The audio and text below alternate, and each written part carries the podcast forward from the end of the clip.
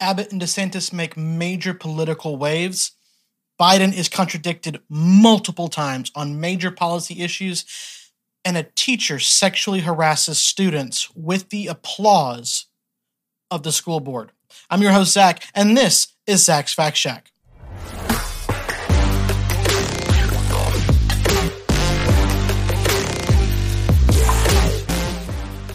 Hello, and welcome back to Zach's Fact Shack.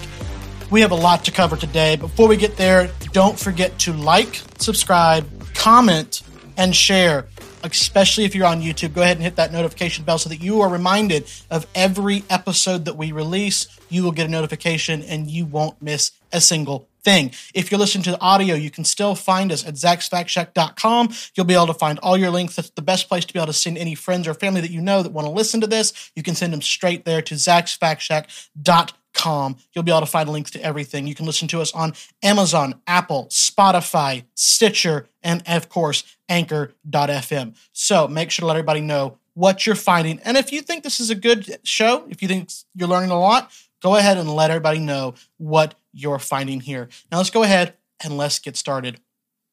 So the big story today is, of course, what happened over the weekend. And that's that basically DeSantis and Abbott made waves, huge political waves that we haven't seen in a long time. How did they do this? Well, many, many Democrat cities have declared for a long time that they would be called what are what they would become what are called sanctuary cities. What does that mean? Well, simply put, a sanctuary city is a city that will refuses to enforce immigration law from the federal government. They uh, they come with the idea that I have, I have, let me put it this way. I have seen many people argue that this is a biblical principle, that the Israelites had sanctuary cities, that that's where you would run to if you committed a crime, you would run there.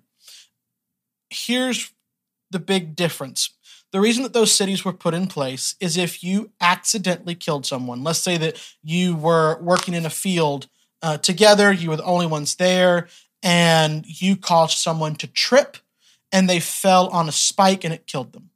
Right? It was, it was never your intention. You didn't mean to do it. It was completely accidental.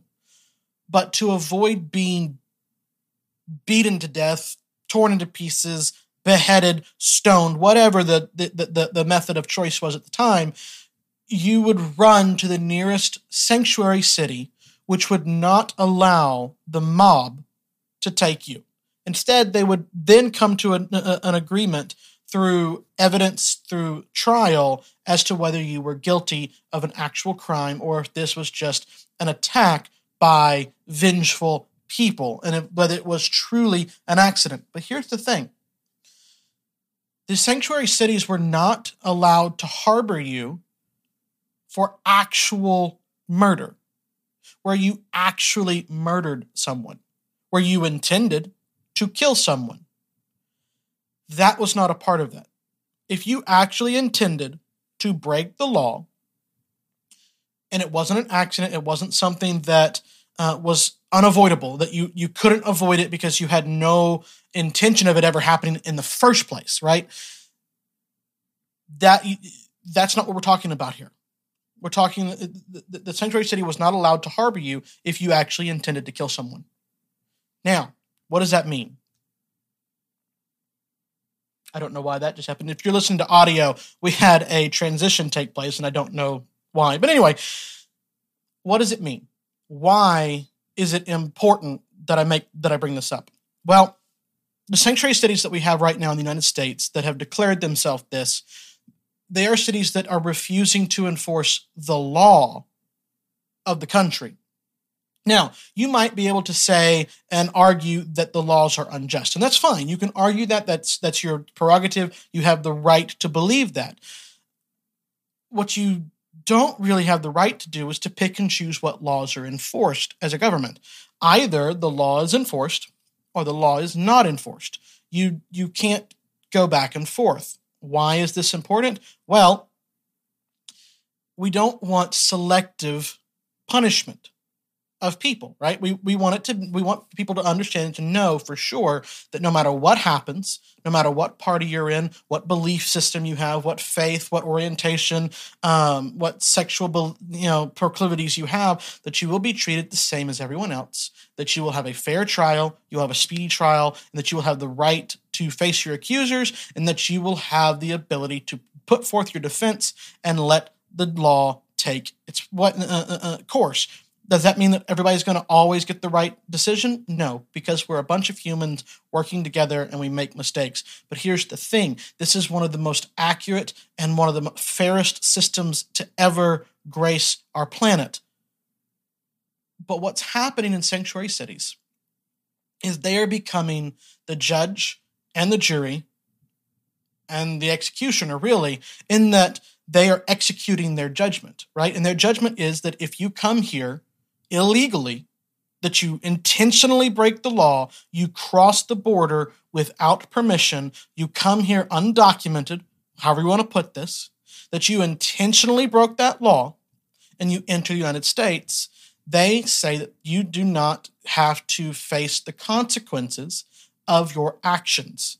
Instead, because they believe that they are unjust consequences, that they will ignore the law and what this does is it sets up a preferred class of people, meaning that if you are an illegal immigrant and you commit a crime, these cities will not actually prosecute you. Because if they do, you would then be picked up by the federal government forcibly and deported. But this also means that if you commit a crime as a U.S. citizen, you will likely be prosecuted for the same crime, thus giving privilege to a certain class of people over another.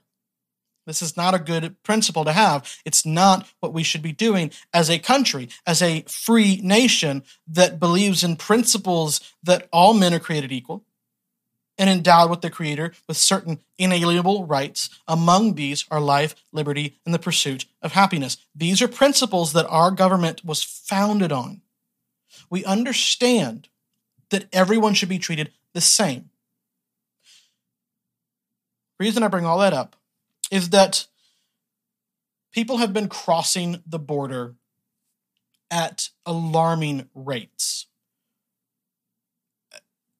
I believe the last count was 8,000 people per day are crossing the border. 8,000 people per day. Now, I'm not incredibly good at math. So you have to forgive me if I get this wrong, but I believe that means that that's roughly 800,000 people every 100 days. That would be 2.4 million people, roughly, every year are entering the United States illegally. Since Biden took office, I believe we're at 4.2 million people have crossed the border illegally that we know of, that we're aware of. Many more are estimated to have crossed the border without our, uh, our knowledge, known as gotaways. What we understand with this is that that is more people than many of the populations of the states in our country are entering into the United States yearly an estimated 2.4 million people, nearly 5 million people every two years, 10 million every four. Do you understand what I'm referring? Like the, the absolute sheer magnitude of people entering the country illegally. All of these people are placed at in, in, in very, very, very small towns on the border Texas, Arizona, New Mexico, California. They're placed in these small towns that don't have the ability to house them, feed them, clothe them, or clothe them. None of that. Right now, uh, Del Rio, Texas, has a population, residential population of 34,000 people. They currently have 50,000 illegal immigrants in their city. Where do you put all these people? They are completely overwhelmed. The liberal stronghold of El Paso, Texas is so overwhelmed that they are paying $2 million a year to bus illegal immigrants from El Paso to Chicago, New York City, uh, Washington, D.C., Philadelphia, all of these locations. This is, this is not the state of Texas doing that. El Paso is paying for that themselves. The liberal left government cannot do what the liberal left ideology demands from the Democratic Party. What do I mean by this? And I, I, I'm I'm being I want to be very very particular because we're talking in broad brushstrokes here. So I need you to understand that there is nuance in everything I'm saying, all right? But I don't have the time to cover all of that with every single sentence I talk about. So just understand and bear with me that I'm talking in very broad brush brush brushstroke generalizations here, right? So just bear with me. The left as a whole is under the the notion that there should be no borders that all countries and all land should be inhabitable by all people. Now, this might sound wonderful and it might sound like an amazing utopia where no one has to deal with border customs. They don't they, just go wherever they want. You want to live in the bahamas you want to live in bermuda you want to live in england or france or spain or wherever just get on a boat get on a plane and get there. It's all you have to do just walk in. But here's the thing to sustain that model where no country has borders, then no state or county would be able to have borders either. No city would be able to have borders. And what I mean by this is that jurisdictions in general would fall apart. But that also means that if the government and the, the, state government, the, the federal government, do not have jurisdictions to put authority over to defend you and your property and your family, then they won't defend you or your property or your family, thus eliminating also the right to private property, which again is a leftist ideal in that everything should be communal. It's the idea of communism. Open borders has always been on the forefront of what a communist nation desires because everything should be in communion. All humans, all people should all be equal in communion in, in one big happy family across the entire globe. The problem with that is this you don't have the right to declare that you can have my things my property, my house, my car, my food. Do I have the ability to grant you to access to that, to give you that, that stuff of my own free will? Absolutely.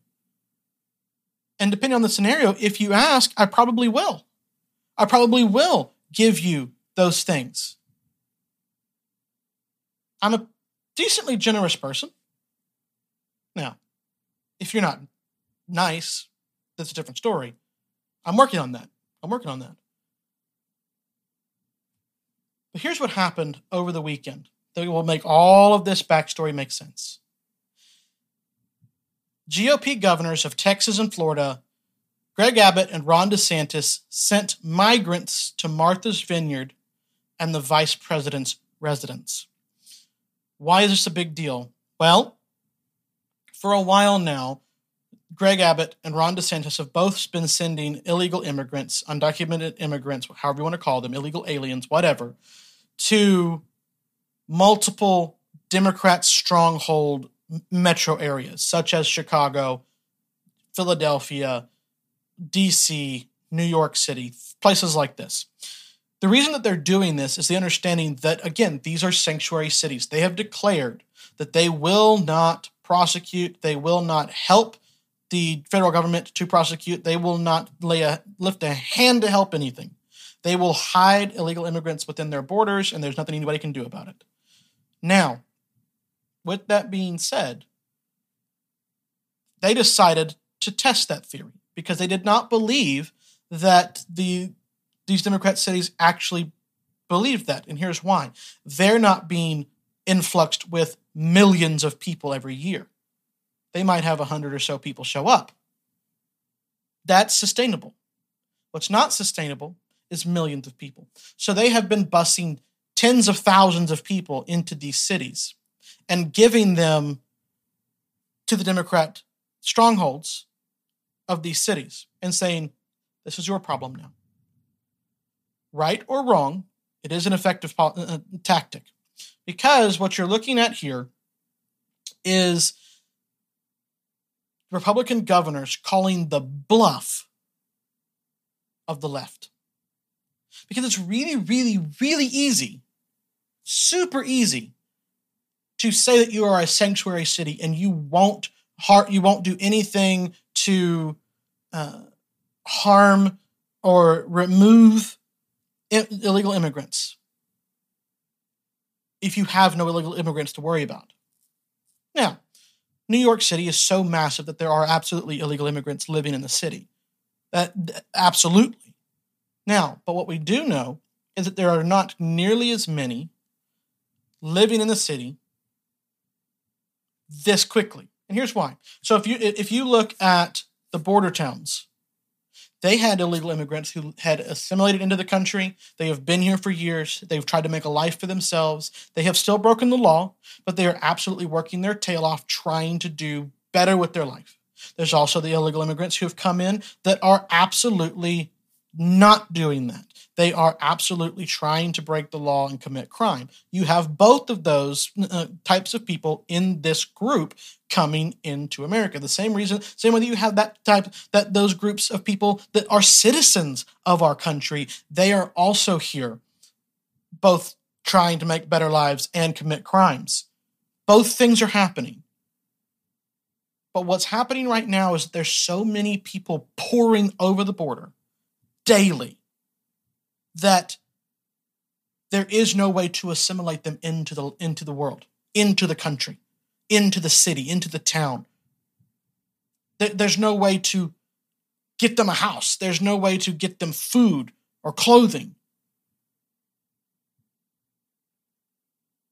So, Greg Abbott and Ron DeSantis have been shipping these people to other larger cities further into the country and saying, look, you have said that you will help, so here's what you're going to, here's the people for you to help. They absolutely lost their mind when this took place.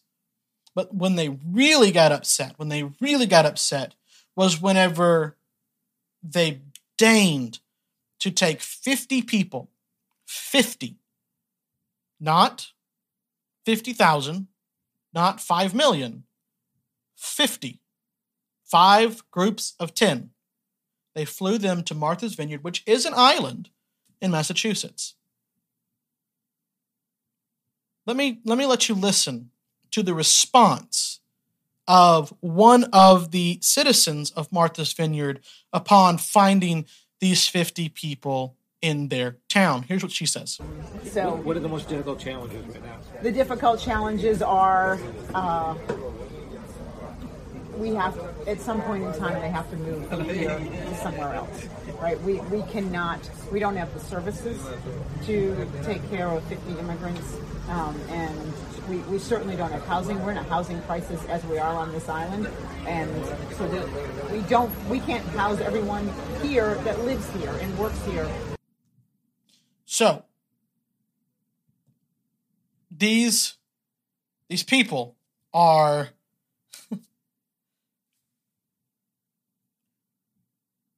they're finally forced to face the true cost of the policies that their elected representatives have been pushing. The open border policy of the left that has been causing these issues all along the border is now being causing issues in the wealthiest areas, the wealthiest and whitest areas of the elite Northeast. What they did within 24 hours was absolutely shocking. Did they build structures and houses to place these people in for permanent residence? No, they did not. Did they feed them? They did. Did they house them overnight? They absolutely did. These are all things that they did. But what was the very next thing that they did? Massachusetts activated 125 National Guardsmen at the behest of Martha's Vineyard to help transport the 50 illegal immigrants who recently arrived at Martha's Vineyard. This is coming from the Daily Caller.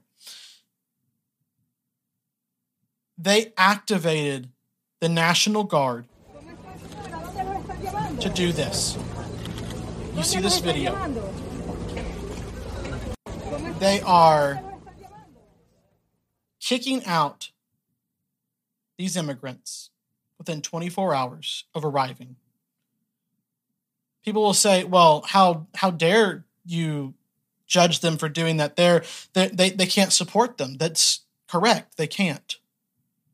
That was the point.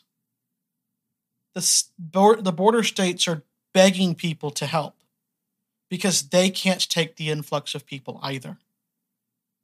This was simply 50 people, not 5 million that have been pouring across our border. But here's the thing everybody think, seems to think that this is an amazing thing and that everybody needs uh, uh, to, to let people cross the, the border. Well, here's the thing I'm showing you a clip right now. If you're watching, if you're listening to the audio, it is the Rio Grande, and it is, let me make sure I have the location correct. It is near Eagle Pass, Texas. And what looks to be a nine or 10 year old boy, maybe even younger, is drowning in the Rio Grande, desperately trying to cross. That's what the open border policy is doing. It is causing people to risk their lives to cross the border illegally. It is causing people to sell themselves into slavery with the cartels to get across the border. Many in sex slavery, many in drug slavery. These are the things that the left's open border policy is causing. I'm not referring to the liberals or to the moderates or the conservatives who all tend to agree that, hey, this is not good. There needs to be some sort of cohesive understanding about our border, that it needs to be secure. Does, does this seem to be secure to you? Five million people entering into the country over a two year period and just disappearing into it? We have no idea where they are. We have no idea who they are. And this is happening under the uh, under the uh, policies that they're supposed to be sent back because of COVID. And they're still entering the country daily, hourly. Those who are on the border will tell you that if you go at any point, you can go to the border and you will see hundreds of people cross. Hundreds of people cross. It doesn't take long Our border right now is Swiss cheese, and we're doing nothing about it. So, what does the White House say with all of this going on? Because now they're being forced to talk about it because it is now affecting the liberal elite left. Let me take, change those words. It is affecting the elite left the people who, up until now, have not had to deal with the consequences of their policies.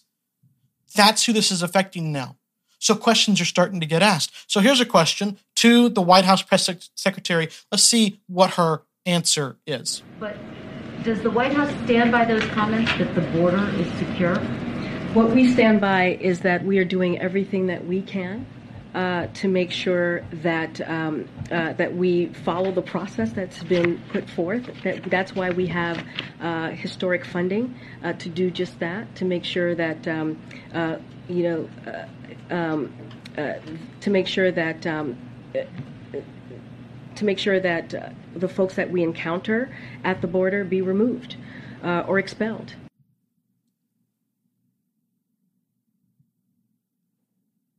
She had no answer because she couldn't defend the policies. The official statement from the White House is that the border is secure. The border is about as secure as water in my hand. Can I put water in my hand? Sure. Is it going to last long? No. It's literally going to run through my fingers, and there's nothing I can do about it. That's how secure our border is. We're holding nothing back, we're stopping no one. You would have you would have a harder time getting into literally into oh, you'd have a harder time getting into a gated community than you have getting in to our own country.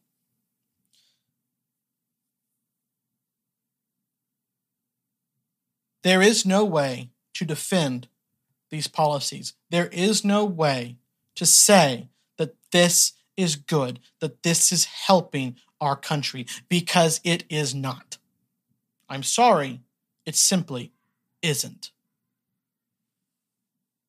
Now, we're going to get back to more things from Biden because my question is, is who's actually running the government right now? Because the Biden White House is absolutely doing everything in their power to convince people that there really is a deep state. Why? Well, it's because Biden made two statements in a 60 Minutes interview that were immediately retracted by the White House, not by Biden, by his staff, who said the exact opposite. Not, oh, he misspoke, because none of these statements were misspeak, right? It wasn't that he stumbled over his words or could have been clearer in what he was saying. These were yes, no answers. These were very clear statements. And yet, here we are, and they're retracting them. So let's let's go with the first statement and that is simply this. Biden says that COVID pandemic is over. Okay. Cool. I mean, we all know that. We've been living like that because it is, right? We understand that at this point, for the vast majority of people, you've either had it, if you haven't, you will soon get it, and it's no more than a cold for almost every human, right? There are those who are at higher risk. They will have problems, they will have complications it is what it is, right? You take precautions where you can. You make a you live a healthier lifestyle. You get into a, into better shape. All these things are things you can do, but eventually you will catch this cold, just like every other cold that everybody has always gotten. Here's the thing: we understand that colds often cause people to have adverse reactions and die. The flu does the same to thousands of people every year in the United States that's pretty much where we are right now with COVID. So, yes, the COVID pandemic is over. Immediately, within 20 minutes, the White House said that's not the case. Policy has not changed. The, that we are actually going to continue going forward, that the, the pandemic is not over, blah, blah, blah, blah. This was the response. Well, how about the next thing? The next thing that Biden talks about is well, let me play you the clip from the 60 Minutes video. What should Chinese President Xi know about your commitment to Taiwan? We agree with what we signed on to a long time ago, and that there's a one China policy, and Taiwan makes their own judgments about their independence. We are not moving, we're not encouraging their being independent. We're not, that's their decision. But would U.S. forces defend the island? Yes, if in fact there was an unprecedented attack. After our interview, a White House official told us U.S. policy has not changed. Officially, the U.S. will not say whether American forces would defend Taiwan, but the commander in chief had a view of his own. So, unlike Ukraine, to be clear, sir, U.S. forces, U.S. men and women, would defend Taiwan in the event of a Chinese invasion. Yes.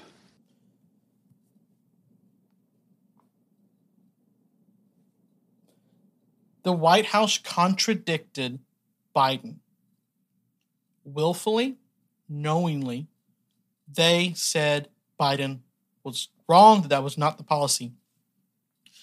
So, who is deciding the policies? Because it's supposed to be the president, but clearly that's not who it is. So, who is it?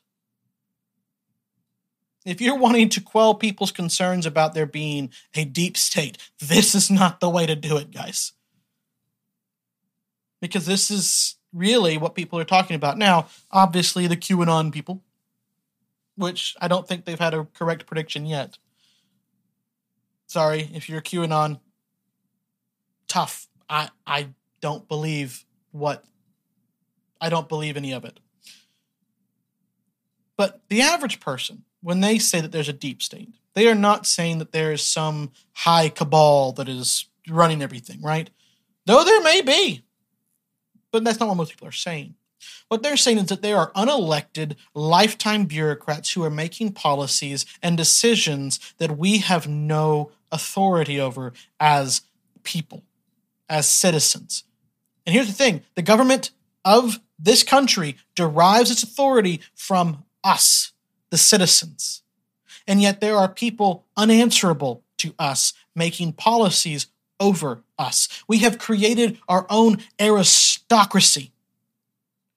These people are given lifetime jobs that they can't get fired from. They have millions in, in income. And they get to sign their pen and a new law is in place because while they don't make laws, they're not lawmakers, they make policies that are as good as law. They work outside of the coloring lines of the laws that Congress has passed, and they make new laws that you can't get rid of, that you can't do anything about. They don't answer to you, they rule over you. That's the deep state. That's what we're talking about. And this is absolutely evidence of that the White House is the one in charge. Biden's along for the ride, which we've kind of known that for a while. It's kind of sad, honestly. There is no there's no way that Pre- that Biden is truly running this country. No way at all. And here's the thing: this is this is what's fun. The, the, in the same interview, Biden makes a statement on inflation that was rather interesting to me. Let me let me let you hear it. Mr. President, as you know, last Tuesday the annual inflation rate came in at 8.3%.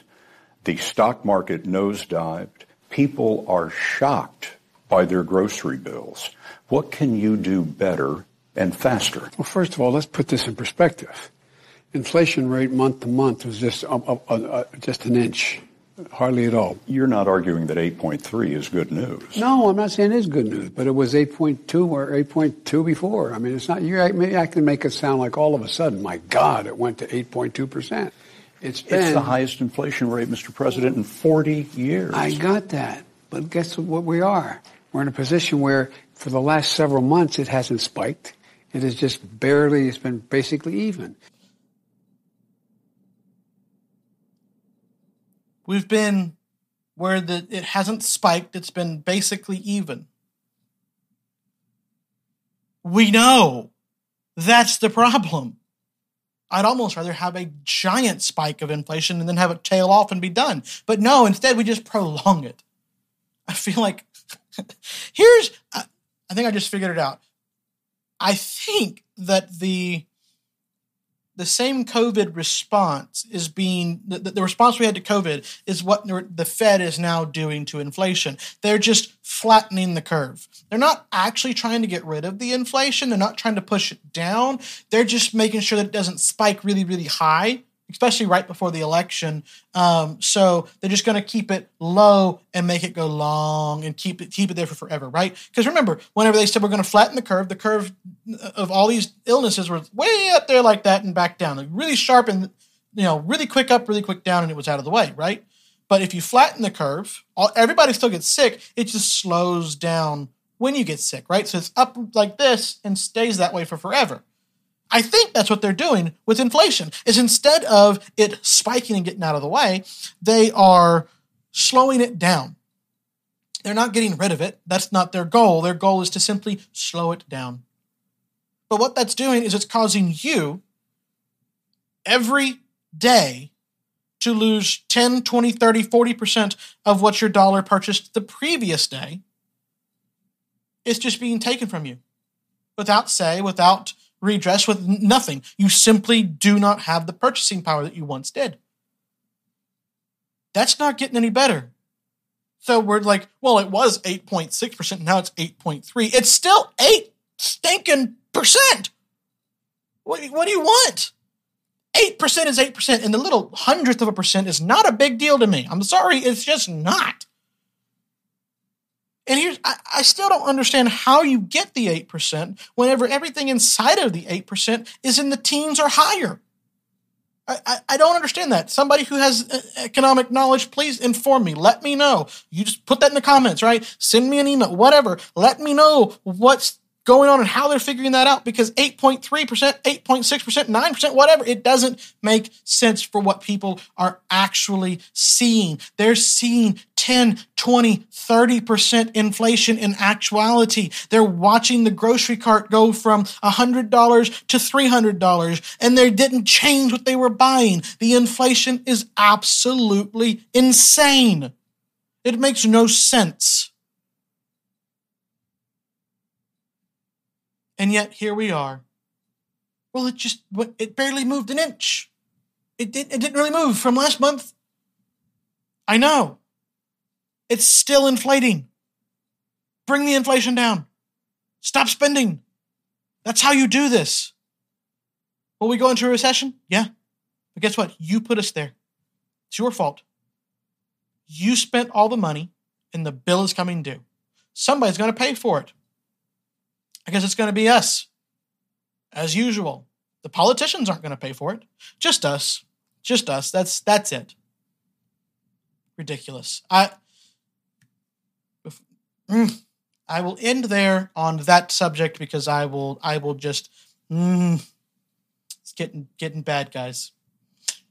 The last thing I wanted to cover is an interesting little little topic. Um, I told you we're going to talk about the fact that a teacher is sexually harassing their students, and the school board is applauding it. What do I mean by that? Well, in Ontario, a high school teacher is seen wearing massive, massive prosthetic busts to class. Now, when I say massive, I am talking the size of basketballs. I am going to put up a picture for anybody watching on YouTube. If just understand that that eh, probably not for the kids. But let me put this up there so you understand what I'm referring to. There are three photos here beside each other. All of them are a biological male wearing these prosthetic breasts with the nipples showing through their his, his tight shirt. He's the shop class teacher, apparently. And he is teaching people how to do woodwork or whatever. And absolutely, absolutely disturbing imagery from this teacher. And er, the, the, the, school came back and said that they supported the teacher and that this is a non bigoted area and that the, the kids, that, that this teacher will be supported and loved for their choice to live out their, their gender identity. Here's the thing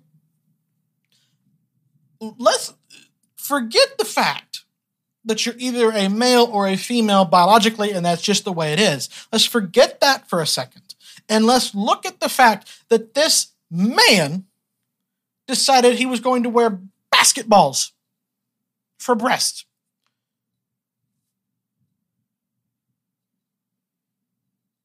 Who thought this was a good idea? Who thought that this was okay to go in front of high schoolers and look like this? Who thought that they should be able, that somebody should be able to wear these outfits, this this prosthetic, in front of all of these kids? Everybody's like, they're high schoolers. They know. They already understand. They've seen more than like. I don't care. If you use that, you use that understanding and that rule. Most high schoolers have seen porn. We still don't allow you to just strip in front of them. That's not okay. This is not okay. There is no defense for what we are allowing in our society and in our culture in the name of inclusivity. Can we be a little less inclusive of insanity? How about that? Let's let's do that. That seems like a reasonable response to someone who is sexually harassing kids. People like this is this is him living out his identity. Fine, cool, dandy. Don't make me live out your identity. I don't want to see it. The kids don't want to see it. Go live that somewhere else. That is inappropriate for a teacher. It's inappropriate for a, a, an adult, period, but especially for a teacher.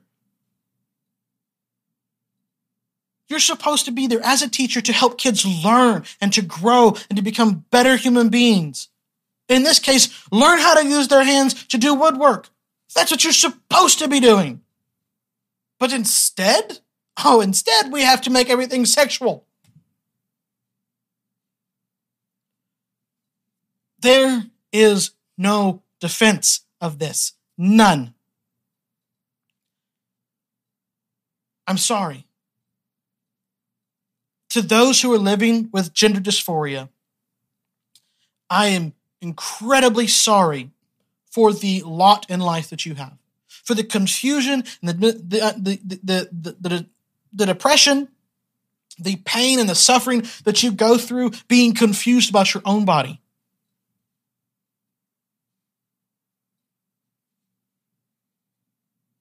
But it is not okay to sexualize kids to feel better. You do not need the approval of children to feel better. And if you do, you have bigger problems.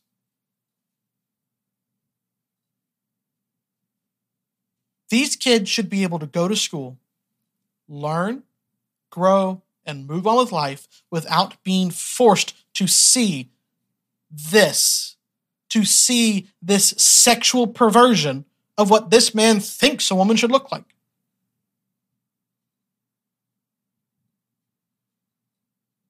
There is no human on earth that has breast this size in this proportion. It's just not. And there are many women out there who live with large breasts, and they have, apparently, it's very painful for the back. Ask them. That's the only thing I know. And yet they still don't go around with inappropriate dressing, sexualizing themselves in front of kids. Because the average person understands that these are kids. You don't need their approval. You don't need them to give you approval because if you do, we need to talk because you've got problems. You need to find some better friends than that.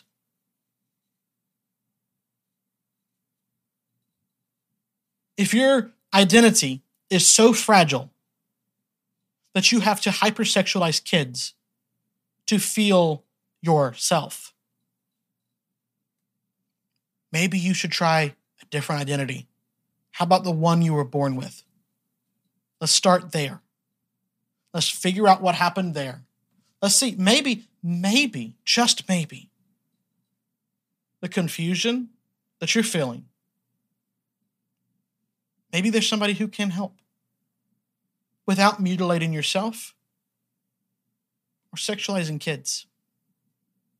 Do I know enough in this whole category to say categorically that there is? I'm not saying that. What I am saying is this leave the kids alone. Let them grow and learn on their own. Do not demand their approval. Do not demand that they treat you with the identity that you think you have. Move on with life. There are so many ways that you can interact with people, having never, without any need to ever use a pronoun. Ever. Because you know what? I won't refer to you with pronouns. I will refer to you with your name. Because that's what people do when they talk to each other. But I'm not referring to you if I'm referring to you to someone else. If I am speaking to someone else about you, then and only then will I use pronouns.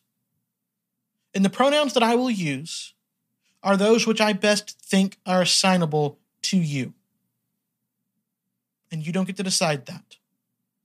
You don't get to determine what I think about you, how I see you.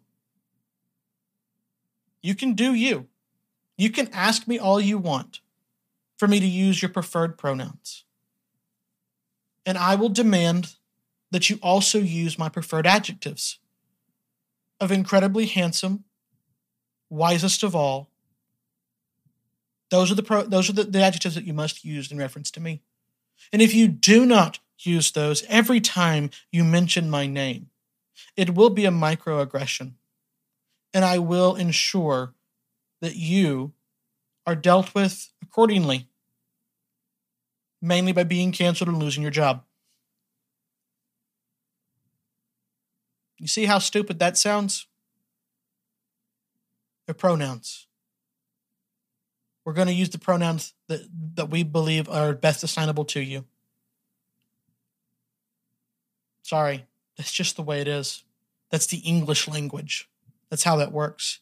we don't change the entire language just so you feel better. I can't do that. I don't do it for anybody else. I'm not going to do it for you. If I see that somebody is being stupid, I say that they're being stupid. They don't like the fact that I think that they're being stupid, but they don't get to tell me what to think, do they? Sorry. That's the way it is. You may think that I am being heartless in this moment, but in fact, I am being the most loving person you will meet because I am treating you with honesty. I'm treating you with true respect. I'm not coddling you. I'm not trying to make you feel better. I'm giving you reality because you are man enough or woman enough or adult enough, however you want to put it, to take it, to handle it. You don't need society to make you feel better. You don't need to be in a different body to feel better. I'm going to treat you like an adult with the mental capacity to understand reality. That's what I'm going to do. That's all I ask of you. To me, that's it. Treat me like an adult with the mental capacity to understand reality. That's it. That's all I'm asking. I want you to treat these kids like kids. Stop sexualizing them and treat adults like they have the ability to understand reality. That's it. No more, no less. All right, guys, that's going to be the end of the show today. We went a little bit longer this time. Aren't you glad you get to see my face even more? Isn't that just special? But unfortunately, that's going to be the end of the podcast. So, what does that mean? Well, that means that you're going to like, subscribe, comment, and share. Ring the notification bell on YouTube. Make sure you don't miss a single podcast episode on YouTube or on your favorite audio player. Let your friends know about zachsfactshack.com. But until ne- next time, this is your host, Zach. And this has been Zach's Fact Shack. See you next time.